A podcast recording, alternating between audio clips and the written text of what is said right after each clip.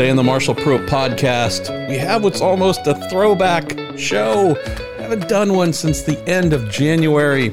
It's our Inside the Sports Car Paddock show, where after a somewhat recent event, we jump into the paddock, grab some interviews with folks who are involved, had something interesting to offer about what's coming up in the world of sports car racing.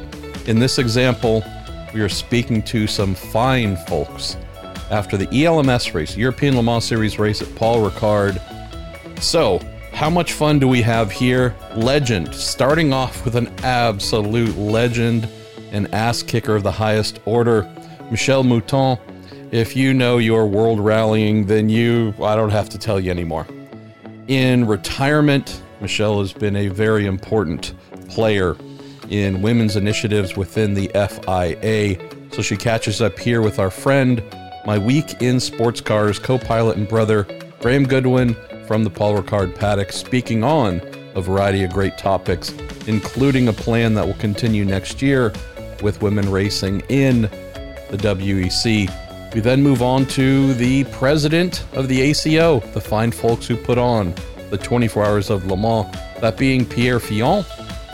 Graham as well capturing all these, doing his best using his phone and who knows what else, but running around the paddock before folks jet off. Then we close with two more interviews from the general hemisphere of United Autosports, that being Richard Dean and Zak Brown, co owners of the team, highly successful team, obviously, and also Will Owen, one of the fine drivers, an American who has turned his career towards Europe and continues to do really solid things there. So thanks to Graham, we have Michele Mouton, Pierre Fillon, Richard Dean, and Zak Brown, and then we close with our man from Texas, Will Owens, on Inside the Sports Car Paddock, almost six months after the last one, brought to you by Cooper Tires, the Justice Brothers, TorontoMotorsports.com, and Bell Racing Helmets USA. Michele, it's a year since we stood, you and I, just over there as the girls came Yeah, off the podium. Exactly. Uh, quite amazing progress, and they did you proud last year. Things are moving on. We've now got a brand new race team. Clearly, massive issue for Katherine. Um, these things happen. Yeah, but this unfortunately is competition. Uh, it's part of the game. Uh, but for me, what is important is that this year we have two top team, and that for our top uh, drivers, a woman driver, this is a big opportunity to to join a professional team with professional condition, where then you don't have any excuse. It's not the team give you the car from the previous year. You're not the team that doesn't allow you to, to test and everything. So you have top conditions. So then it's up to you to, to progress. But it's exactly what they needed, and uh, we can see that uh, you know the Iron Dames are progressing. All of them are progressing a lot. And uh, okay, Katherine was not lucky really, but you know she's recovering She'll be back. well, she will be back. She's hard strong. as nails. She's strong. She's strong. She's a fighter. So she will be back. The operation went very well. So this was the most important. And uh, and she still get the, the trust and the confidence from the team, and uh, this is uh, just exceptional. What's changed within the sport in, in two ways? What's changed in terms of, if you like, the corridors of power where you are with behind the sports, What's changed in the attitudes there, and also what's changed in terms of the level of interest from female drivers wanting to do this, wanting to push. We've seen with Formula W that that's Yeah, been yes, yes, successful. yes. Mhm. But what's changed in the last year or two to bring us to where we are now, and what really comes next? Uh, I think we, we, we it's many years that we have uh, young girls and, and women in, uh, in uh, all the discipline. But there is, a, there is a time where you are in competition for many years, but you are always in the B team. And, and this limit the condition, limit, and this is for men like for women, you know, it's no, no difference. But because there are few of them, of course, it's more difficult.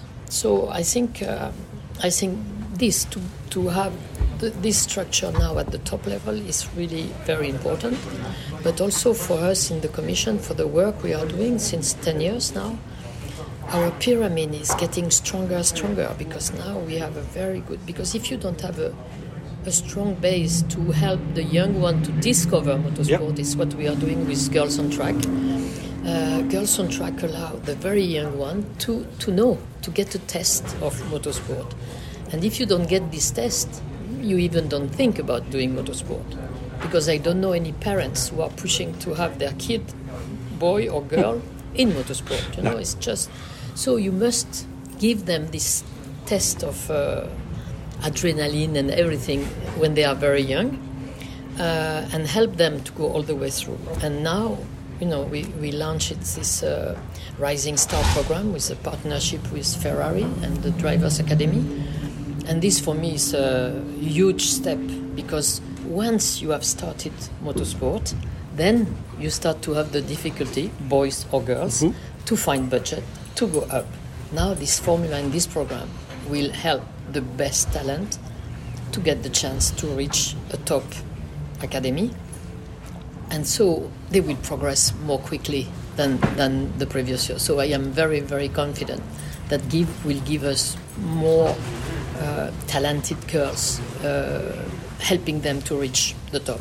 And then after this level, when you are 13 to 16, then you have to, to have the top team who are helping you to, to continue the progress. And now all our pyramid is really full from the base to the top.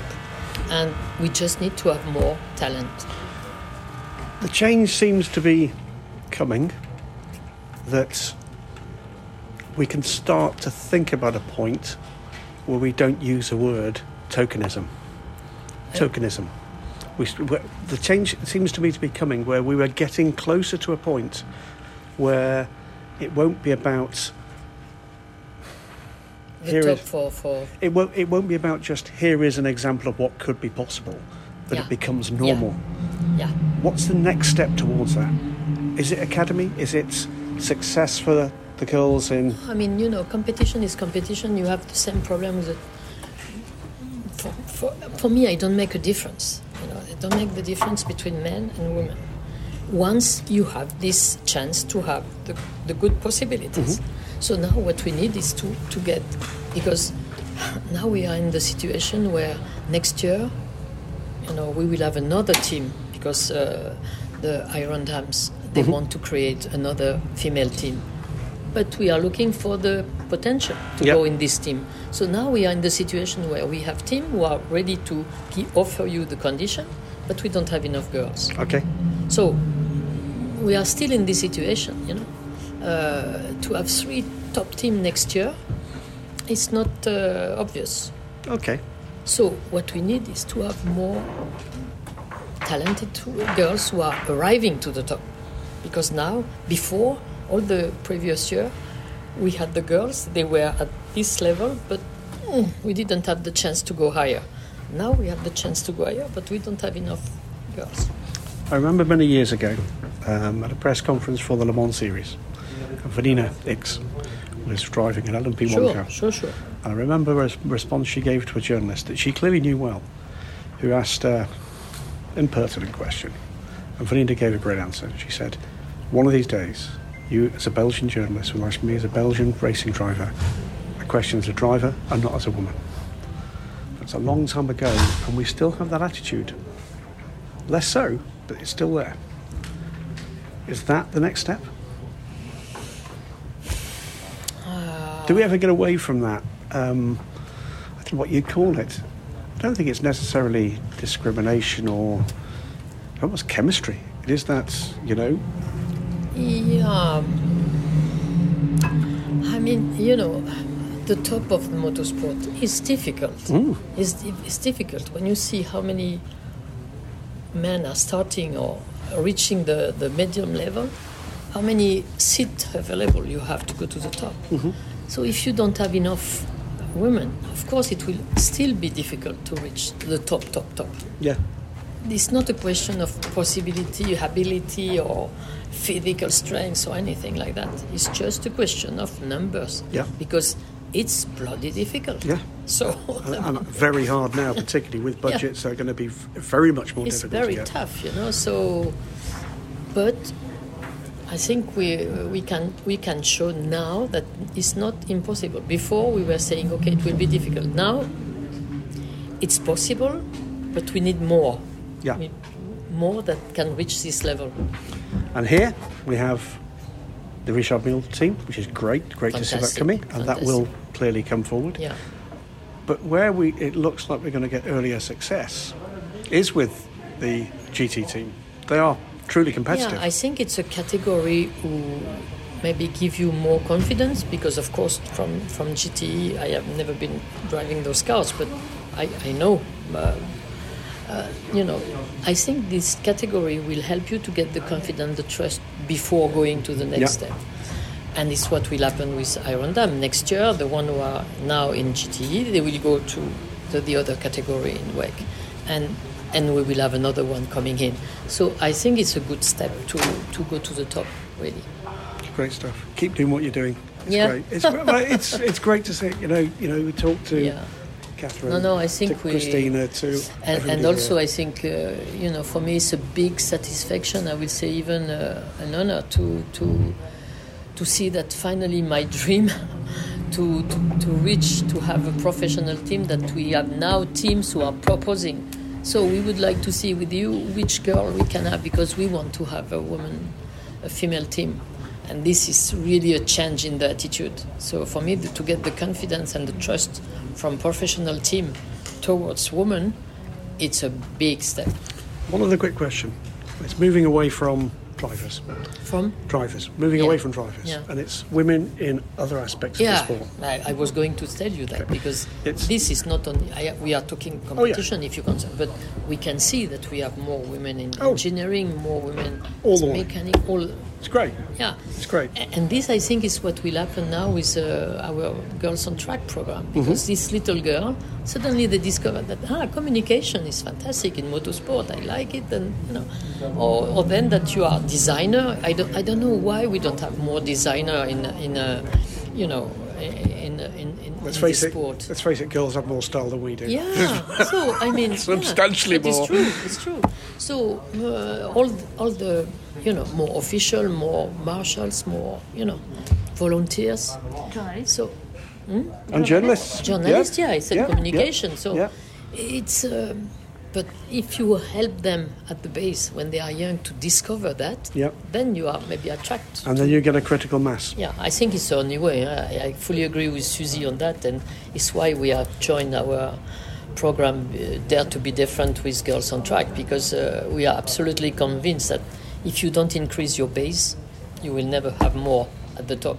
That's the key. It's so difficult. It is. know. That's the key. So you need more to try to get one or two that uh, can That go up to the top. Yeah, Fantastic. yeah. Keep of it up. course, then you also need a, a character. You know, need the right person. But this is for men or women. It's the same. It's not easy.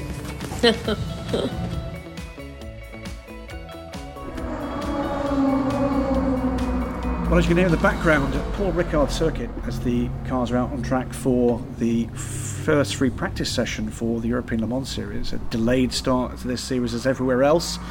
Delighted to be here in the sunshine and with such a strong grid, and particularly delighted the man sitting across the table from me at the moment is the president of the ACO, Pierre Fillon. Pierre, I want to say really welcome back. It's, it is great to be back in the track, isn't it? yes, it's great to to back on track, and uh, it's uh, I'm very happy to hear the noise of the engine uh, behind us. It's been quite a while. We're going to just cover off a couple of things quickly uh, in this brief interview for Inside the Sports Car Paddock. Um, the first is what's going to be a very different Le Mans 24 hours coming. We've seen a variety of messages coming out from the ACO as you work with local, state authorities on the health side uh, to come up with a solution to get people in to watch the great race. It must have been quite a challenge.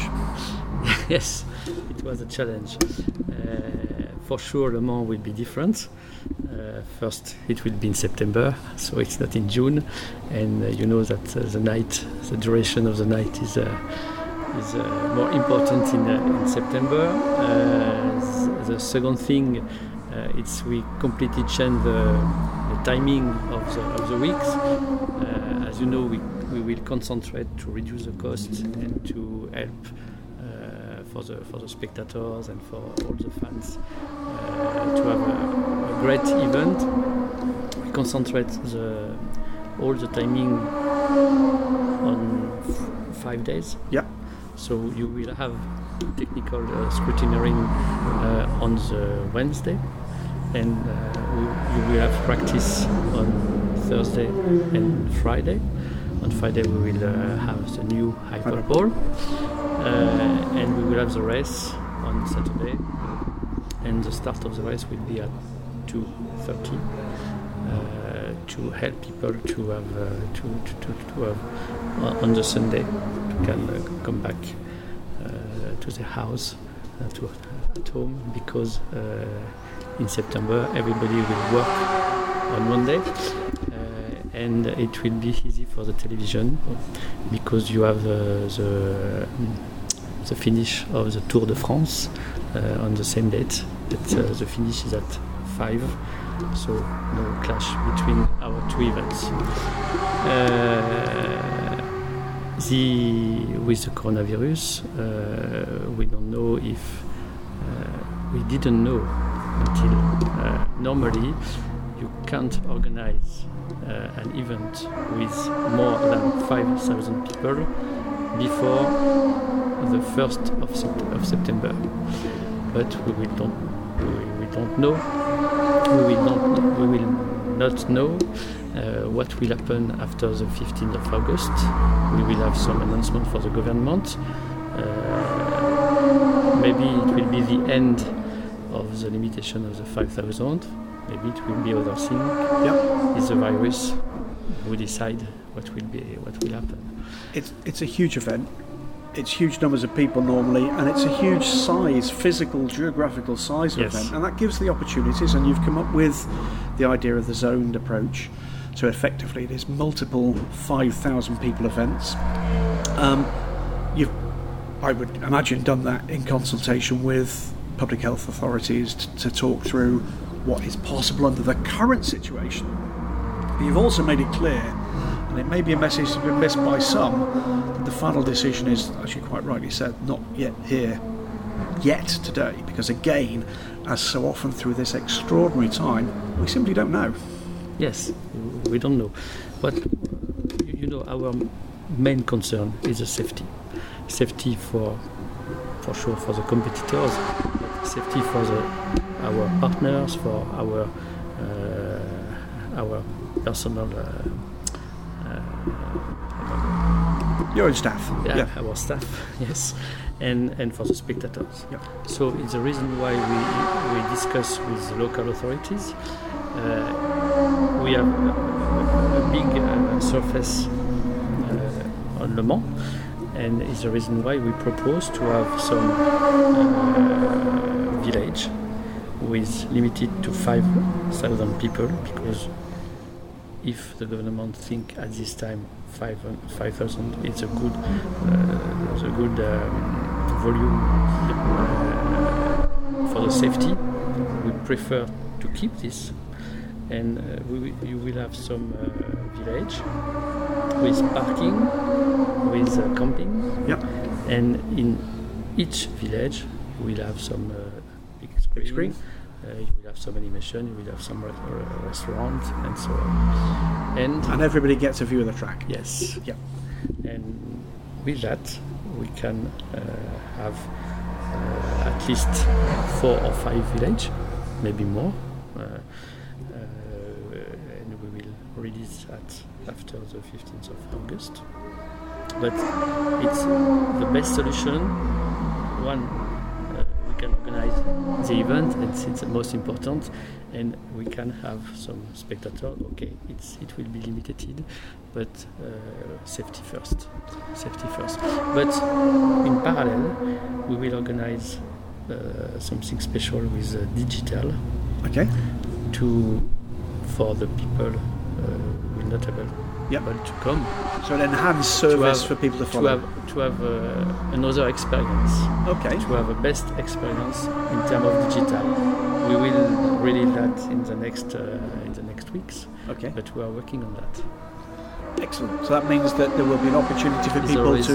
The, re- the, reason why we, we spoke about uh, 24 hours solidaire and responsible. Yes.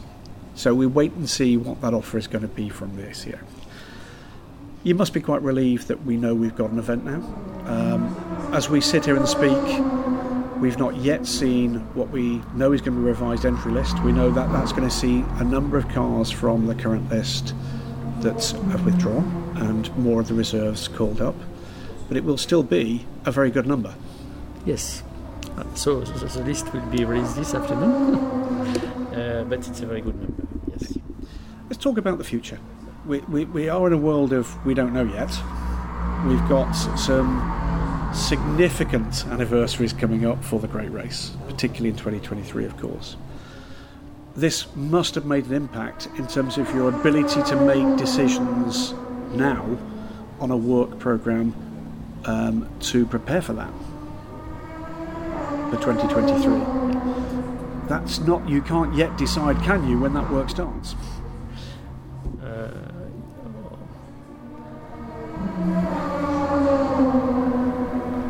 Fact, at this time, we cannot decide. Uh, the centenary will be a big, big event for sure, and we are working on that. And we have a lot of ideas. Uh, and you know, in 23 you will have the 24 hours Le Mans, you will have Le Mans Classic, and uh, we are working on a big, big surprise for, for the centenary. Uh, it will be the big, uh, big event for the ACO. As you know, we have the project to rebuild the grandstand, uh, but with the crisis, uh, we have to wait for before to, to, to, make the decision to begin the works, and uh, we will have a dis- we will make a decision in November. Okay. there's no point in dis- discussing anymore. It's like so many other things we don't yet know. Final thing I wanted to cover with you is one of the other great frustrations of this time, which is uh, you were there at the top table, I was there in the audience in January at Daytona at the most extraordinary announcement in my time reporting endurance racing. Convergence for a top class uh, globally, uh, the LMDH class, and convergence with Le Mans Hypercar, which of course arrives with us next year. And then the lockdown starts.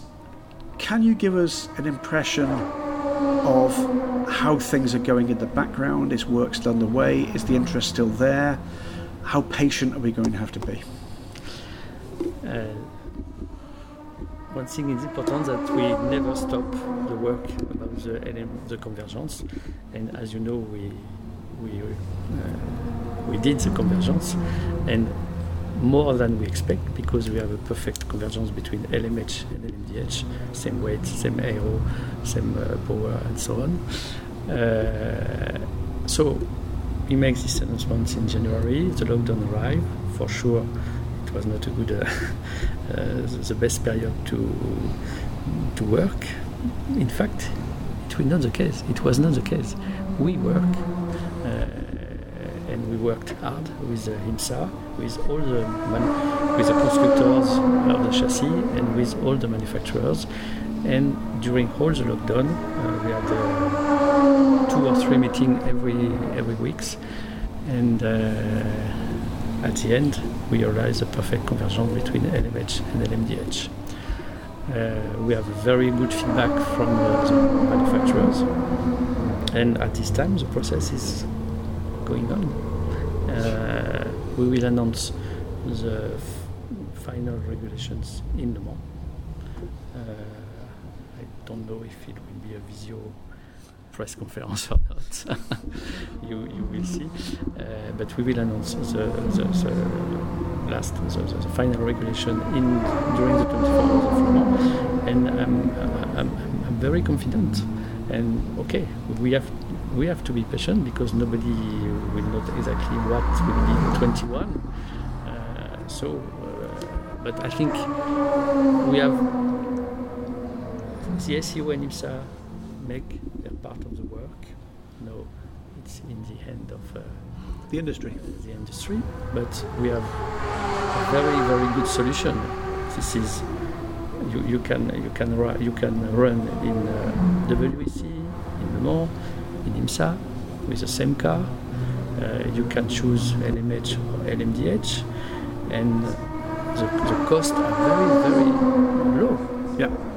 for between I, uh, I, I can't speak about uh, exact the, the, the, the exact price today, Yeah. but able to win Le Mans, to win a championship, a world championship, and uh, to work IMSA for this, at this level of competition, this level of cost, it's very very. Uh, I think we have the. the uh, all the, the chances are in our side to, to, I guess- success. I guess the final question on that front is is this.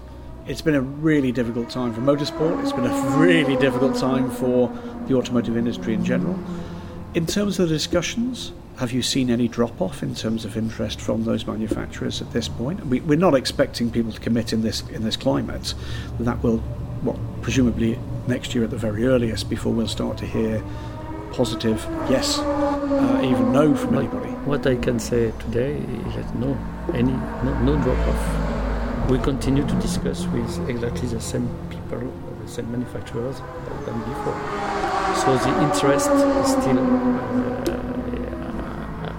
at the same level as before the crisis. Of course, we don't know what will happen, uh, but we speak about 22 and 23. So We wait and see. The- market basically will come to you and tell you what Yeah. they require. yes. And what we've heard already from your team and from the IMSA team is that there is flexibility about making that happen. Meantime, on to 2021 and Hypercar. Are you looking forward to seeing those new cars for the first time? It's always good to see a brand new class of car. For 21. Yes. Yes, uh, I think we will have uh, some uh, presentation of, of the cars in, uh, in Le Mans. Uh, so uh, you know that Toyota is uh, is working hard. You know that Jim Glickenhaus is working hard. You know that Kolles is working hard. So uh, we will have a. Uh, I think we will have a good, good grid in uh, LMH in uh, in 21, and we have some good perspective from 22. Uh, know that Peugeot will come back, and we will. Uh, I think we will have some other announcement before the end of, uh, of the year. Excellent. Final thing is about the new world we are now living in. And the watchword for everybody is cost cutting. Where are you on that? What, what can we do? What can everybody do at this moment to, to help the core of these grids, these professional teams? You know that um, the, the, the good side of this crisis is that we can think in in, in, in all the directions, and nothing before. You can, you, you, you can propose some idea and said no, it's not possible. It's not. I think today everything is possible.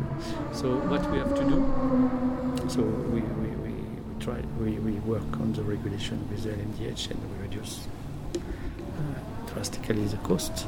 Uh, but uh, now we have to make everybody on the table discuss what we can change about the format of the race, about who work uh, on, on, the, on, on the car, about the practice, about we have to Rewrite the to book. put anything on the table Yes. and to, to, to make something new. Uh, and nothing is impossible. Look at the new format for, from uh, NASCAR in the same day. They Yep. Why not? Why not? What is it, is important is to continue to have uh, a good spectacle for the fan. Yeah. Because, uh, uh, and uh, reduce the cost at the maximum and continue to think about the new technology because I think we have to accelerate about the decarbonization of, Okay. of our world and motorsport. Uh, this is, uh, you know, that this is a philosophy of Le Mans, uh, and the reason why we continue to, to work on the hydrogen, but not with a crazy budget. Yeah. So, uh, so what is uh, the, the, the most important now is to put everything on the table with all the Sustainability in Yes. every single way, isn't it? Yeah. Sustainability financially, sustainability in terms of the environmental side of things. Final point from me. We saw a radical step from the ACO with the solution that was brought forward very early with the Asian Le Mans series. And I think that's attracted attention from the public and from the teams. Uh, yes, with some concerns, but the, the principle of it is to bring down cost and to accommodate what teams need, which is to use their assets and to find space for them to run maybe a second program. That was smart. How, how quickly did you come to that conclusion with the Asia Le Mans team? Uh, it was a go- we have this idea with uh, with uh, uh, Cyril. Uh, we had, you know, uh, we announced the first calendar, and this first calendar began in, uh, Suzuka? in Suzuka and uh, China, and so it was a classic calendar. With the lockdown, we, we, we, know that it will be difficult to go uh, in Japan and in China in, in, in, 20, 20, in 2020. So, uh, so we,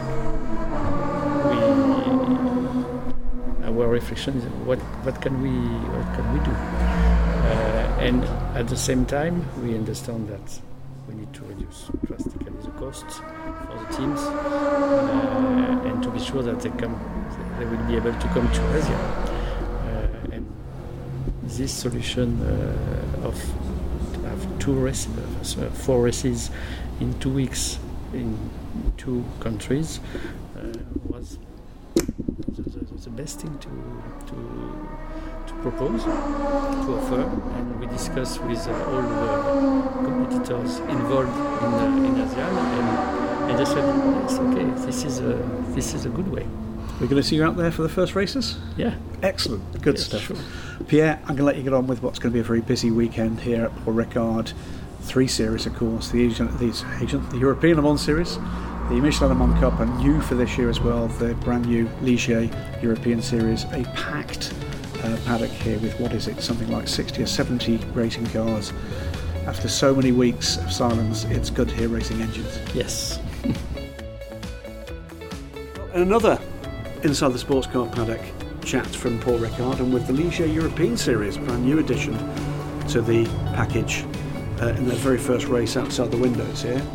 Um, in the United Autosports hospitality suite with the two co owners. We don't often get them in the same place together. Uh, to my immediate left, Richard Dean, and sitting opposite me, Zak Brown.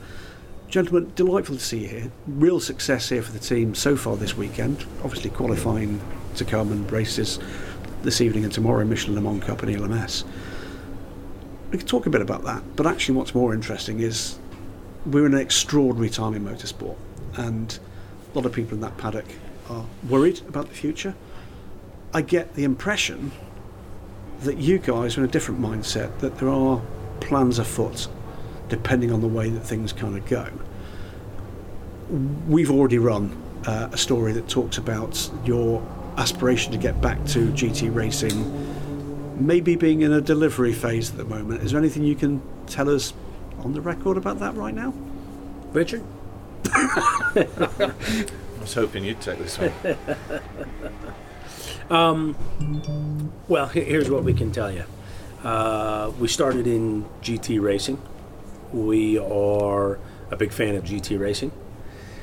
Um, we think Stephane Ratel's organization does an excellent job with a variety of racing series around the world. Um, although we're in a global pandemic at the moment, um, you know, Richard's done a excellent job keeping um, United Autosports in a in a very healthy position, and so there are some exciting opportunities out there on how we may be able to build our team and get back into GT racing. And um, so it is something that we are um, currently reviewing and hope to make a decision uh, soon. And uh, needless to say, if we could get back into GT racing, I think it's something we'd be excited to do. Uh, plans we believe are afoot have been a, a time in the making, and we step back a bit from pushing on that because it's not the time to push people to make decisions right now. Uh, but pretty clear that you've been looking very carefully at a substantial uptick in acquiring assets um, to go GT racing. You've got this fantastic new place up in Wakefield, I believe, the Rhubarb Triangle. Yeah, in Yorkshire. Absolutely. Um, does that have space for a GT program? Um, it's uh, we've gone from where we were operating out of 10,000 square foot to just recently our new facility 62,000 square feet. It's amazing how quickly we did fill that. Um, if we keep all the cars moving and in trucks going to events, we have we have room. Um, but we no, we've got we've got room to expand there as well. But we've certainly got room as it stands to take on. Uh, you know another another series, another category, which gives us economies of scale, which is what we all certainly we're, we're, looking at to try and navigate our way through what's going to be, you know, a difficult couple of years um, as we come out of what's what's hit the world financially. So. Um, rather than scale down, it sounds strange to be scaling up, but certainly spreading all our operations across multiple disciplines seems to be the right move. GT racing's got a pretty well established uh, pyramid, excellent uh, network of national races, continental races, intercontinental races as well. GT4 is beginning to roll, it seems. That seems to be where the challenge is right now in, in Europe, is that that's where people are being hit maybe a bit harder than elsewhere. GT3, major manufacturer interest, and what, thousands of cars around the world. Is there a plan? Is there an outline plan? Are you going to hit the ground really running on an international scale, or are you looking to start on a more national scale? We've seen you guys racing the big races in GT3 before now, but we've also seen you with national programs in GT3 and in GT4. I think we'd be more inclined to want to do something that's uh, international uh, as opposed to national. I think we wouldn't rule that wouldn't rule that out. Um, McLaren has an extremely competitive uh, GT4 car, and we've got some good contacts there. Um, You know a guy. Yeah. we, we know a guy there. Um, and uh, yeah, you know, there, there's um, all the manufacturers are involved in, in GT3. Well, not all, but plenty. And I think we would like to have a manufacturer uh, relationship. We've um, had uh, different types of uh, factory relationships, but um, yeah, let's let's kind of see uh, how things uh, play out. But if we can add a GT program alongside our, our prototype racing, I think that would be a, a good addition to the United stable. I'll ask one question that's that's very direct, which is: Are we targeting here 2021 or beyond that at this stage? Richard? Uh, yeah, I think uh, if it was an international program, 21's a bit ambitious. You know, uh, an international program that we, we'd want to go in there and try and compete at the very front, which on the international program is looking like pro drivers. So it takes a little bit of getting together the funding, and uh, you know, here we are. We're in Paul Ricard in July, although it's the first race of the season. We're we're uh, you know we're, we're getting into the latter part of 20, uh, 2020, so six months to put together that sort of program for next year looks unlikely. So I would say if it was an international GT3, it would be 22, but GT4 is definitely uh, on the cards for, for next year. I think that's where we'd be targeting 21 for GT4. Let's talk about LMP racing now. We're here at Paul Ricard, and there's a fleet of new Ligier P3 cars, the first competitive outing for brand new generation of LMP3. You're here with the Oricas as well, and running at the front of just about every session uh, out there right now.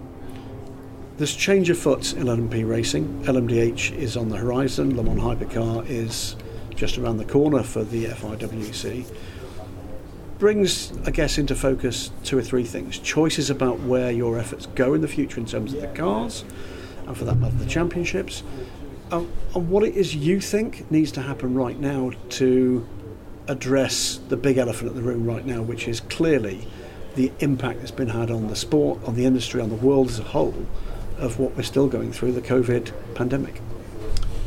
Well, first of all, you know, we're, we're here at Paul Ricard for ELMS. It's 32 cars on the grid. I think it's incredible. I think everybody in the paddock's done a, a fantastic job to make it through all of this, and it's uh, we haven't really lost many cars, um, which is a surprise. We obviously shouldn't be complacent about that because you know it might be difficult next year as well. And um, but you know, I think the new LMP3 car has helped uh, enormously. It's an affordable car to run. Um, the introduction of the new 2020 cars that you're seeing here for the first time, that they're competing against each other for the first time in all the official practice sessions. It's the first time we've really been able to compare the new Duqueine and the new Ligier. They look pretty pretty close. Um, it's a nice step up. All the cars looking to be running reliable, uh, reliably, and uh, certainly from where we were, we got a great relationship with with Ligier over many years, and we were in no doubt where we were going to go with our LMP3 choice, and it seemed to be the right one because, as you say, we seem to have topped most of the sessions here. Um, Ligier done a fantastic job. Um, LMP2, you know, we're still we're not even a year yet with the Orecas, but um, we've had some success in in the last couple of WEC races, and uh, we seem to have got on top of that. So LMP2 is a great category, but it's expensive and it definitely needs addressing. Um, and probably bigger picture stuff, I'll hand over to, to Zak, who has a I definitely do a lot more day-to-day hands-on and putting fires out that we're, we're currently dealing with operationally. And Zak has a much better view on picture and probably where to go, where we should be going. I, I guess it's there's two questions to Zak. One is you're wearing an United Autosport shirt quite correctly. It's this is a team with ambition. That's very clear. You've invested heavily in the programs. The programs have been in recent years almost universally successful you're not going to stop, are you? This is going upwards and upwards. Yeah, and you've no, made I, no secret the fact you're interested in top class. Yeah, for sure. I think, um, well, victory for us would be winning Le Mans outright. Uh, as a sports car team, that's your Indy 500, it's your Monaco Grand Prix. Um, so that's what we want to do.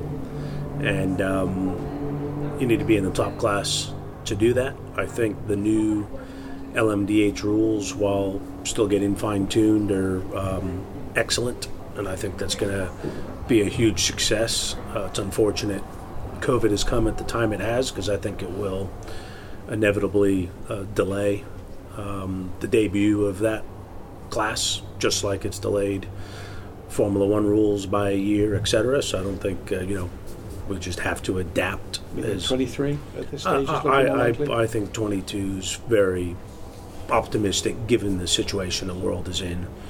And I think because the rules, I anticipate it being very competitive and lots of manufacturers getting involved. I think you're better off not rushing it and having a stunning debut for your new era of sports car racing than work too hard to get to 22 and not quite get there in the debut manner, which means you have to solve what 21 and 22 looks like. But I think make short-term sacrifices for long-term gains as opposed to try and fix the short term and maybe compromise your your long term. So um, yeah, I'd love to see us in LMDH and uh, and I think sports car racing if they get all the classes right. I think you know sports car racing needs to take a look not just at the top class.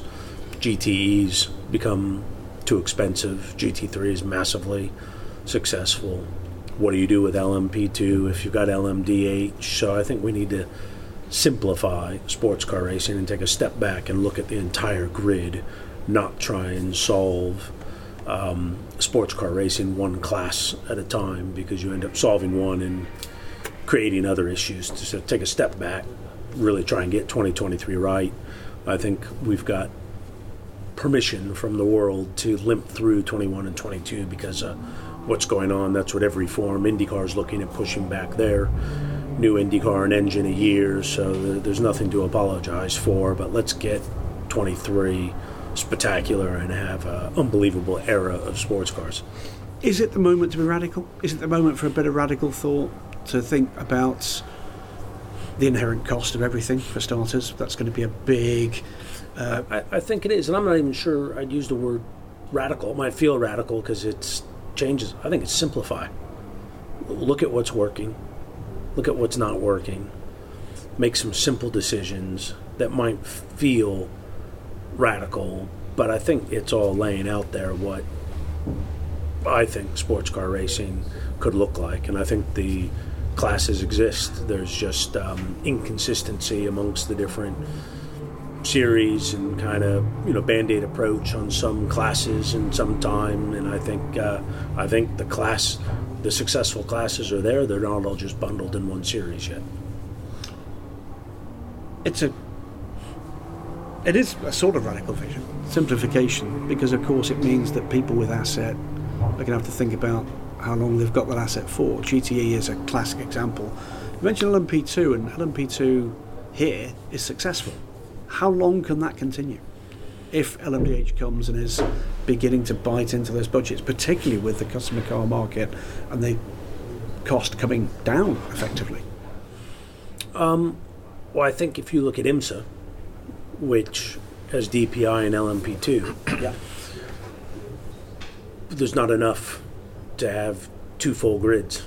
Um, so I think if LMDH, uh, which is kind of the foundations in LMP2 tub and hybrid and uh, kind of the, the new era, one has to question is there room for LMDH and LMP2? You've got great LMP3 racing that's very cost effective, brand new cars that are just being debuted, so they have long shelf life. You've got GT3, which is massively successful. You've got GTE that's struggling. So I think the writing's on the wall. What four classes I'd pick. And I think what you have to do is you have to look at what's the ideal class structure and then be sympathetic to those that that ideal class structure you know look at what's ideal and then reverse into all right who do we have to help or how do we have to get there because you don't want to hurt anyone along the the way. Not everyone can afford to go just run and buy new cars or what have you. So, but I think if you um, start with the ideal result and then reverse into how you get there is a better approach as opposed to trying to start with uh, what you've got and trying to band-aid it to a better solution. I think it becomes too difficult to, to get there that way. So potentially LMDH, LMP3 and GTE in some form as a potential mix for multiple international championships. That would be my my view. I mean, devil's in the details, but uh, I think these LMP2 teams have a choice: go LMDH or go LMP3, and even call it LMP2 if if you want to. It's still the second fastest prototype class, but those cars are uh, brand new, fantastic, and much less expensive to run. And then whether it's GTE, GT3, call it what you want, GTD, call it what you want, we know where there's the heaviest concentration of manufacturer GT cars, both for Pro and Pro Am. And then you've got four classes and three types of race cars your top prototypes, your second prototypes, GTs, and you've got a Pro class and a Pro Am class, which is what sports car racing has always been about is the Pro and the pro pro am, and then you've got your pro prototypes, your pro am prototypes, your pro GTS, and your pro am GTs or GTs. Um, that seems like that would be massively successful. Wait and see whether we get the nod for that kind of vision from the ACO and from IMSA in particular. To where we, uh, it looks like at the moment, uh, there's probably a better conversation underway than we've had for some time in a number of areas now's the time to continue that conversation further down the grid map. I agree. We're going to leave it there for the moment uh, and thank uh, both Zak and Richard for their time. Their cars are going to be back on track uh, very soon, um, bidding for success in those two championships. And we'll see you at the next race.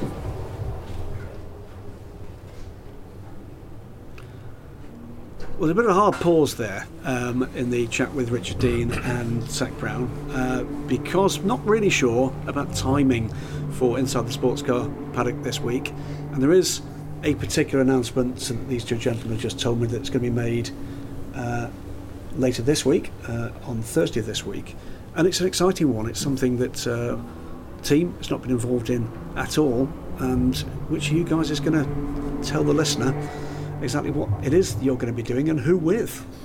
I can probably start that and hand over to no, over to Zak on the sort of concept of the series. But we first of all we're going to uh, partner with Andretti, who we've worked with closely, uh, and for coming up to three years now on the Aussie V8 uh, supercars out in Australia. Um, so we're going to part with partner with Andretti on a new team, Andretti United Extreme, which will take part in the new Extreme E championship that starts uh, starts next year. Starts in March next year. Um, I think the provisional calendar is out, and we're going to announce a new calendar or a confirmed calendar very soon. Um, it's it's exciting. It is extreme. It's uh, uh, a follow on from uh, the success of Formula E, um, and Zak can probably go into a little bit more detail on that. Yeah, I think, uh, well, we're very excited. It's a new uh, adventure for us. I think adventure is the right word given the type of racing it is. Um, obviously, Alejandro Agag has done uh, wonders with, with Formula E, and um, today's day and age, there's a big place for uh, electric and sustainable uh, motor racing alongside other racing activities. So I think it's not. Um, I think, like motorsports, there's a lot of different uh, exciting classes. Uh, Michael Andretti, as Richard mentioned, is someone that um, uh, I grew up watching racing. I like to say that just so I can date him. Um, and uh, his is a big, uh, big hero of mine. So um, we've had this great partnership with uh, Walkinshaw. Uh, I also worked with uh, Michael in 2017 at uh, Indianapolis with Fernando Alonso. Uh, so just an outstanding relationship and an exciting new form of uh, motor racing. And uh, you know we're believers in uh, the vision that uh, Alejandro uh, and Extreme E have, and so very excited to enter this new form of motor racing. And where's the effort going to be based? Banbury. Oh right, okay. Because so we don't have enough facilities already.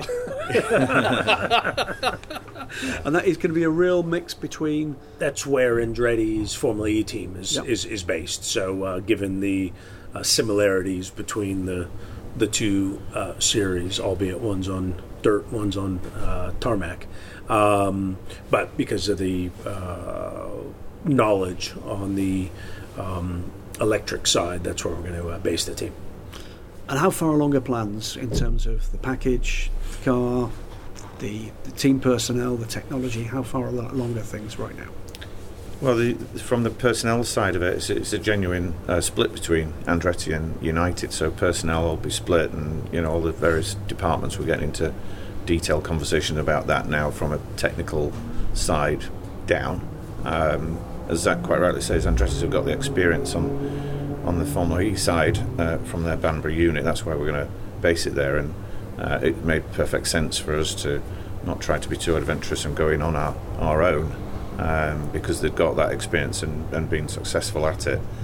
Um, you know, the, the technical side, um, Extreme team from um, Alejandro's side has been, you know, really professional. We're, we're, we're, we've been joining in lots of uh, video conference calls from the technical side, from the sporting side, from the commercial side, and the operational side, how the whole all the events work. So all that's un- unfolding. They're very prepared, very organised, very structured about it. They're very committed and know exactly what they want to do.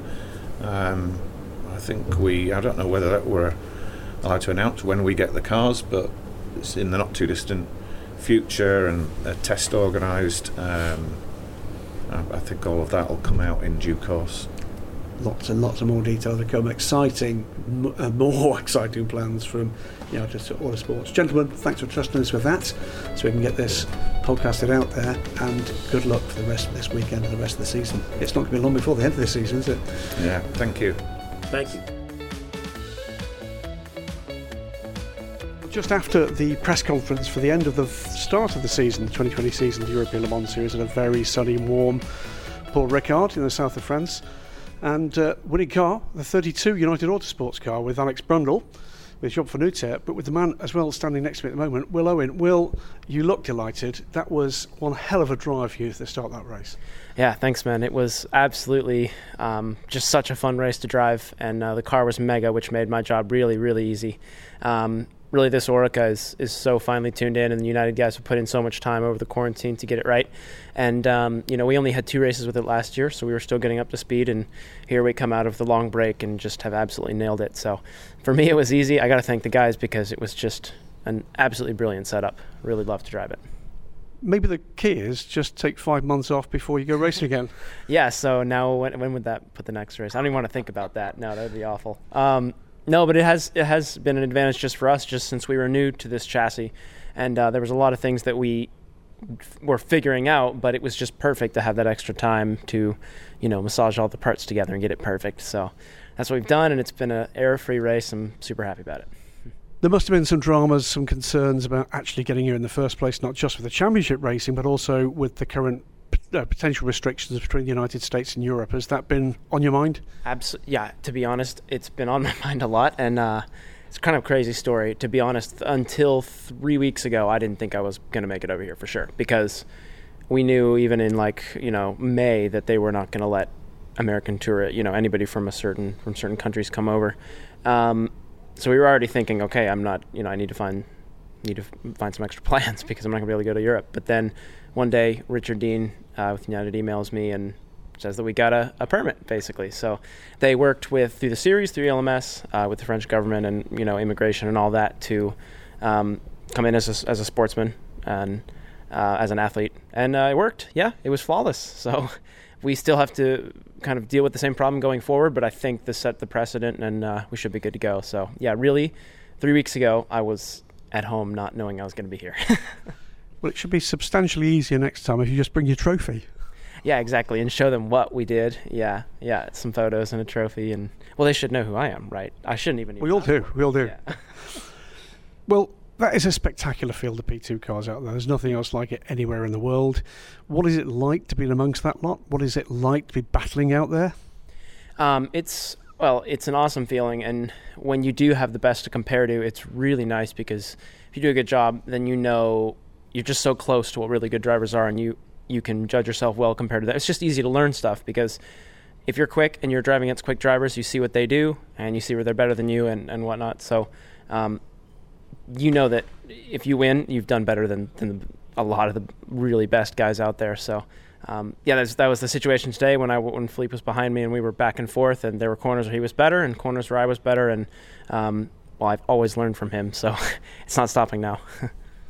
I think I said at the start of the interview, uh, I think that's possibly your best drive ever in an LMP2 car. Did it feel that good? It definitely did, and I think I think pace wise, uh, it was definitely my best drive compared to the field. Um, it was definitely a game of being careful and I think that's definitely uh, that's a skill that I have is taking care of the car in general, knock on wood, of course, and um, fuel saving and stuff. So we had to take care of it, um, not hit the curbs as much, and I would have liked to have pushed harder, but that was not the the end goal. And all three of us, Alex and Job, did such a fantastic job of that, you know. Um, but yeah, I got to give credit just to, to the team for setting the car up because it was easy to drive. I'll put it that way.